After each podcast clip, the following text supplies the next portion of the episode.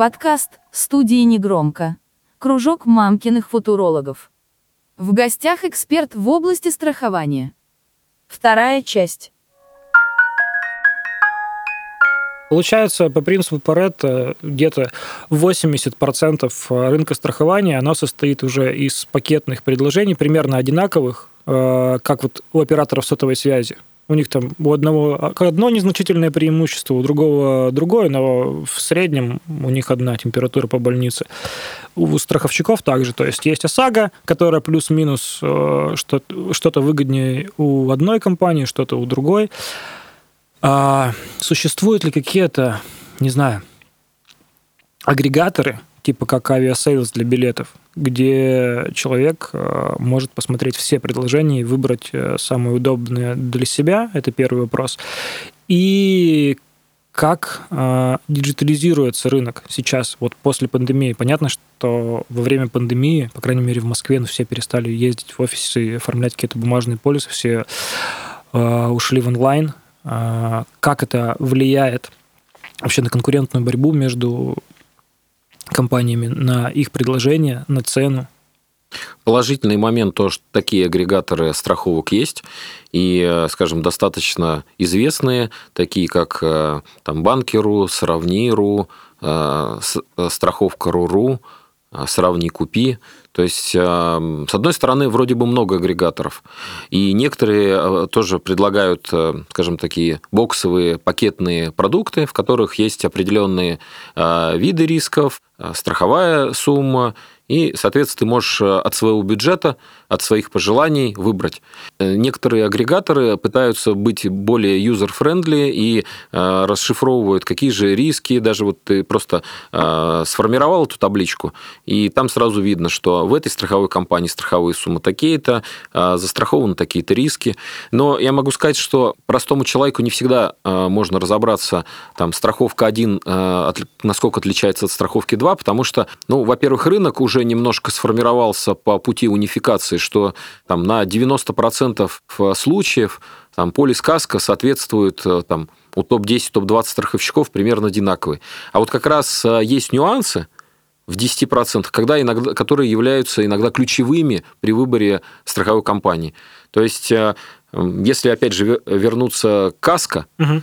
то если посмотреть в целом риски, то, как правило, одинаковые. Ну, то есть есть возможность там, если мы говорим про полный full каско, э, есть пакетное предложение, то есть страхуется на действительную стоимость, включен полный пакет рисков, который включает угон, ущерб, и э, можно обращаться без справок ГИБДД, например, по стеклам, э, зеркалам и одному элементу. Ты когда себе выбираешь страховку, у всех одинаково, только выбираешь по цене. Перебью. Э, нет э, франшизы. Вот франшиза это с русского непонятно. Это минимальная сумма, при которой страховка начинает действовать? Что это? Э, франшиза – это та сумма, которую человек при наступлении страхового события должен заплатить из своего кармана.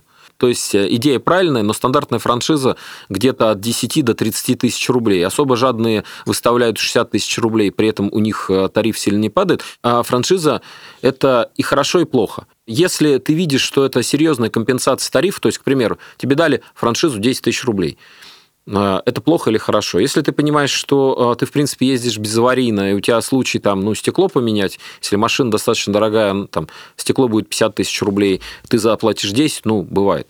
А, но при этом ты не доплатишь 10 тысяч за страховку, то это, в принципе, хорошо, потому что если вдруг случится, ты тогда заплатишь. А если не случится, ты эти 10 тысяч не заплатишь. Если ты, конечно, постоянно бьешься, то ты, с одной стороны, не интересен ни страховщику, и для тебя, скорее всего, по сформированной истории, которую можно а, посмотреть по ОСАГО, можно Она уже сейчас понять. вообще доступна для да. всех страховщиков, да? Она доступна, ты можешь проверить свой КБМ, а это фактически твое портфолио за э, несколько лет это твоей... коэффициент безаварийно... Да, коэффициент э, бонус-малус он называется. А. То есть э, были у тебя случаи, он становится малусом, то есть ухудшает твой конечный тариф. Если ты был, э, скажем, если ты даже попадал в ДТП, но не была это твоя вина, соответственно, у тебя каждый год будет даваться скидка там, 5%, ну, и есть определенная граница, когда эта скидка уже перестает даваться. То есть про франшизу понятно, да? То есть э, она дисциплинирует водителя. Ну вот даже взять на моем примере, э, у меня был опыт страхования как без франшизы, так и с франшизой.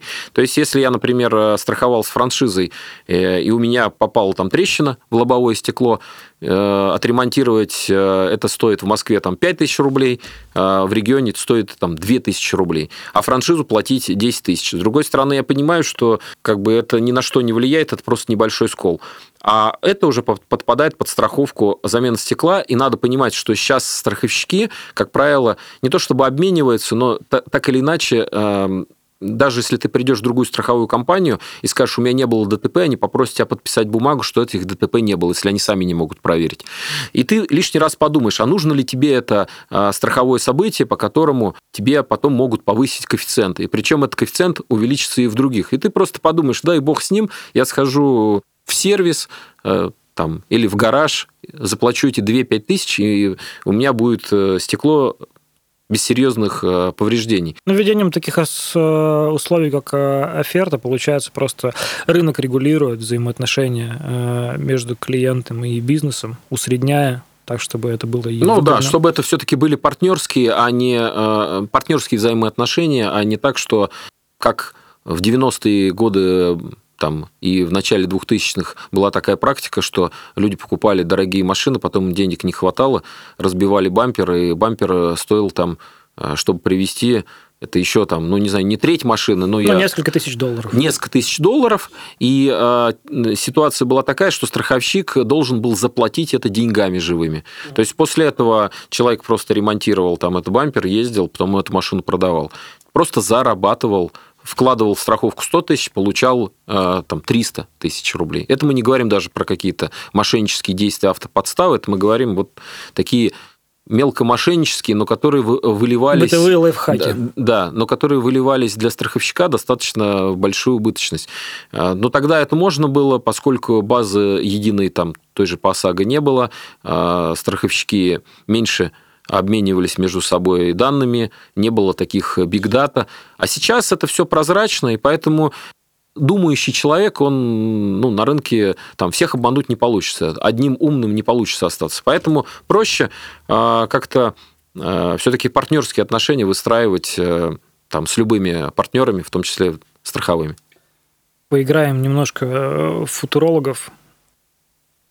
Что за последние, скажем, полгода появилось нового именно в сфере digital страхования, то есть там и просторах интернета, и как думаешь, чего будет появляться в ближайшее время? Что, может быть, что необходимо, как ты считаешь? Ну, то есть, я так понимаю, эти агрегаторы не так давно тоже появились. Как бы не год, но и не пять лет. Нет, э, я скажу, что э, вообще рынок агрегаторов э, в основном больше начинался с B2B, поскольку э, все-таки здесь понятная история. Ты делаешь софт, э, ставишь э, там, в автосалон или какому-то партнеру и, соответственно, работает. То есть у тебя уже спрогнозированный рынок, на котором ты можешь получить какие-то деньги.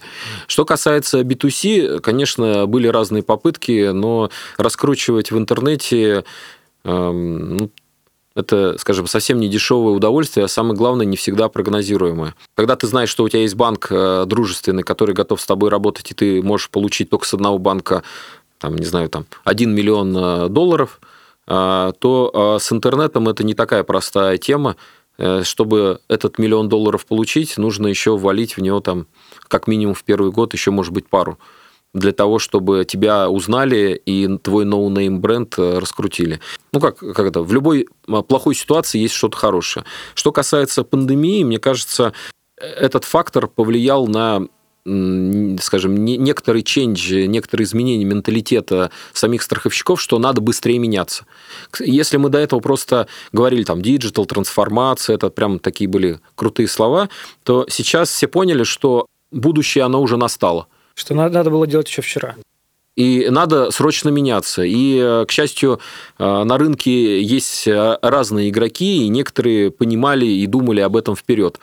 И уже были морально готовы и выстраивали сеть. Но если говорить про те же домики, да, страхование, то оно все-таки было такое достаточно мануально, лицом к лицу, встречаешься с агентом, он тебе выписывает полис. И тут действительно настал коллапс. И все стали придумывать, как же это все обойти для того, чтобы, если не совсем digital, то какой-то уже а, хотя бы дистанционный мануал, подход сделать. Эм, если говорить эм, в целом про страховки, ты правильно сказал, что все-таки там меня интересует авто и э, путешествия. К сожалению, а может и к счастью, это все равно э, является локомотивом. Если ты посмотришь количество запросов там на ОСАГО, это будут миллионы. Если будешь смотреть на ту же страховку квартиры, это будет десятки тысяч. Вот та разница. Поэтому, а, конечно, все, вся энергия и деньги а, страховщиков в первую очередь идет а, в авто. То есть ОСАГО – это как, с одной стороны, обязательная вещь, с другой стороны, это хорошая бигдата, это понятное поведение клиента за какой-то период, и, соответственно, по нему можно выстраивать и использовать для других страховок. Потом, соответственно, идет каска.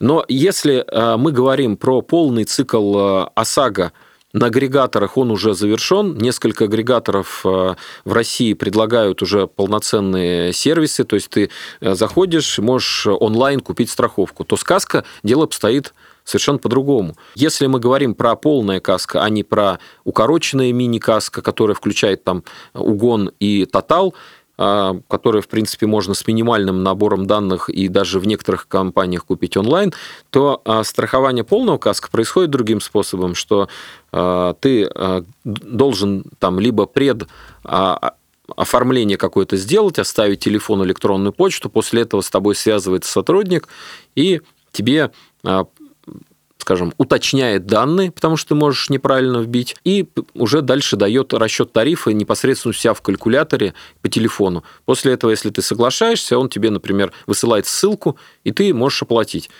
Э, и количество таких страховщиков, которые могут предоставить такой дистанционный сервис, оно растет. Э, все остальные виды – это путешествия, страхование от несчастного случая, ДМС – только... ДМС это что? Добровольное медицинское страхование, и то в основном продукт либо телемедицина, либо страхование а, онкологических, а, называется онкостраховка или онкострахование, и смертельно или там критических заболеваний появилось страхование домашних животных. Ну вот это, скажем, стандартный набор – которые ты можешь купить. Но ты не получишь здесь, да, да, еще квартира, то есть ты не получишь здесь просто какую-то супер персонификацию, индивидуализацию под своему портфолио. Ты просто забьешь, там, как правило, требуется там минимальное количество данных. Там по квартире просто выбираешь страховую сумму и бюджет, который ты готов потратить. А если ты хочешь индивидуальное предложение, то это становится проблематично, и здесь нужно э, все-таки приглашать страхового агента, э, либо там если компания предоставляет дистанционный сервис, она, значит, дистанционно, но 90, если не 99% страховщиков в этом случае индивидуальную страховку смогут сделать э, по другим видам. Не авто, только через агент. Продолжение следует.